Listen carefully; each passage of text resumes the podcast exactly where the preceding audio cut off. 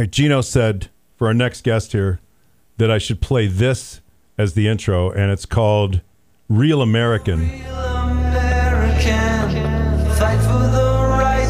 This is the Hulk Hogan theme song, right? Yes, but also Lance Allan's theme oh. song.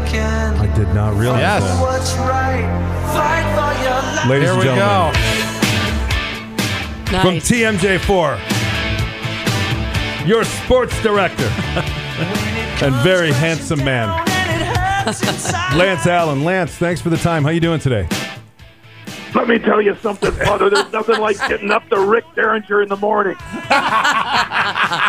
What a great theme song, though. Wouldn't you want this to just follow you everywhere? You know, Doreen, what it comes to at this point of life, and Dave, you can understand this. Uh-huh.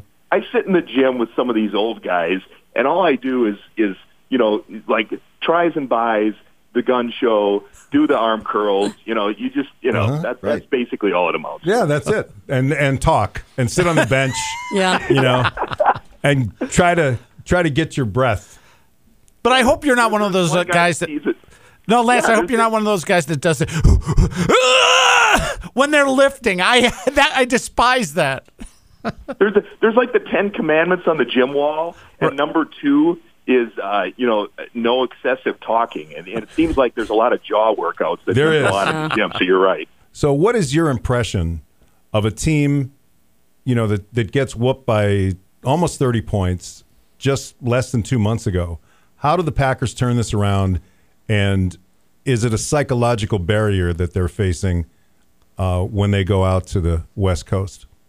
They can turn it around. I mean, ever since then, they have not lost. Um, and, and I do think they are playing better and have found other things that uh, they're really good at.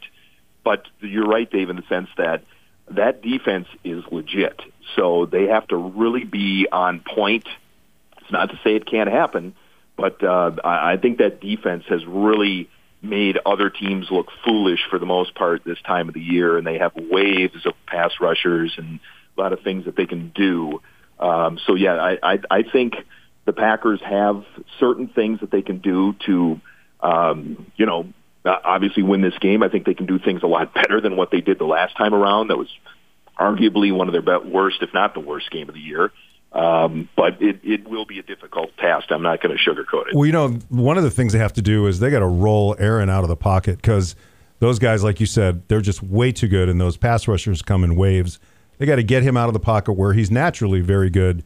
Uh, he's very accurate out of the pocket, more so than anybody, I think, in the NFL.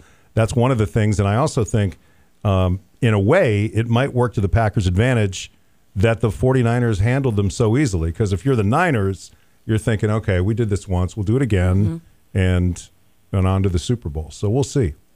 Yeah, Kyle Shanahan's theme earlier in the week when he was asked that question was "Don't be that stupid" to his team um, because he was a part uh, of an Atlanta team that one time got rolled by Carolina, thirty-seven to zip, and then he, as he explained, a couple weeks later, the Panthers came to Atlanta to play the Falcons, and the Falcons won. And we've seen this. I mean, if you watch any amount of NFL football, you're exactly right, Dave. Where teams either get overconfident or they just think, "Hey, you're going to roll the ball out there," and and the team's going to wilt or whatever, um, and that doesn't always happen. And I think you're right in the sense that you know getting Aaron outside the pocket. I mean, they got four first rounders that can rush the passer, so they obviously Nick Bosa, Dee Ford, those guys can get after it. Um, and I also think to stem the tide, you know, last time they had such a hard time, you know, passing the ball. Uh, maybe you know you get the backs involved by uh, throwing out throwing some swing passes, wheel routes, whatever you want to say, but you know throw to the backs of the flat. Uh, I think that could stem the tide as well. Well, Aaron really seems to play well when he's got a chip on his shoulder. And I think that, you know, he doesn't want to lose again at all, but especially the way that they did last time. And that he's got that whole little, like, he wasn't drafted by the 49ers. Mm-hmm. You know, that Yep. could play No. into it too.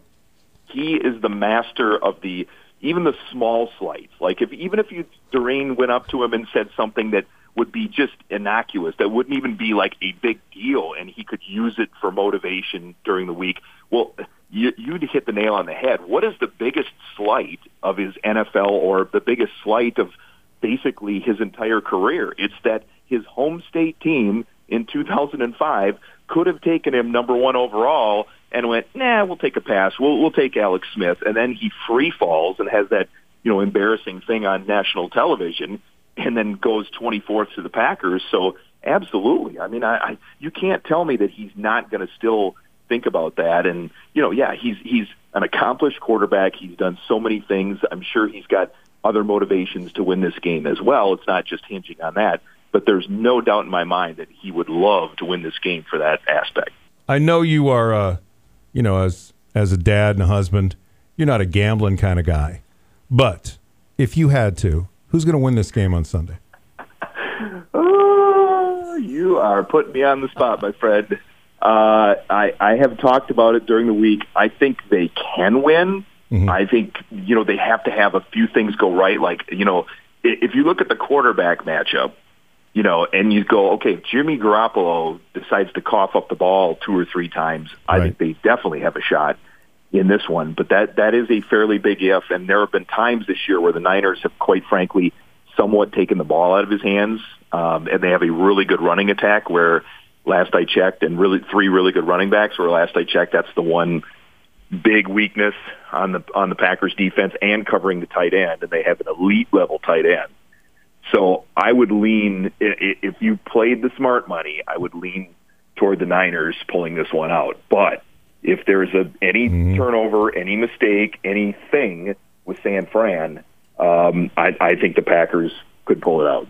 I agree. I think it's going to go down to the last possession. I think whoever has the ball last is going to win the game.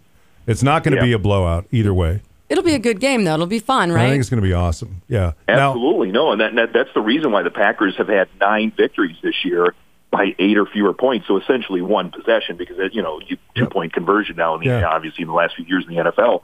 Uh, they they broke a, a franchise record, and it's just they're one of those teams that I, I give them credit for that. It's hard to win. I know people get frustrated because they don't have style points and all that good fun stuff, but they who find a way to win. Yeah, find a way to win. Yep. All right, Lance. Well, uh, we'll be watching you on today's TMJ4.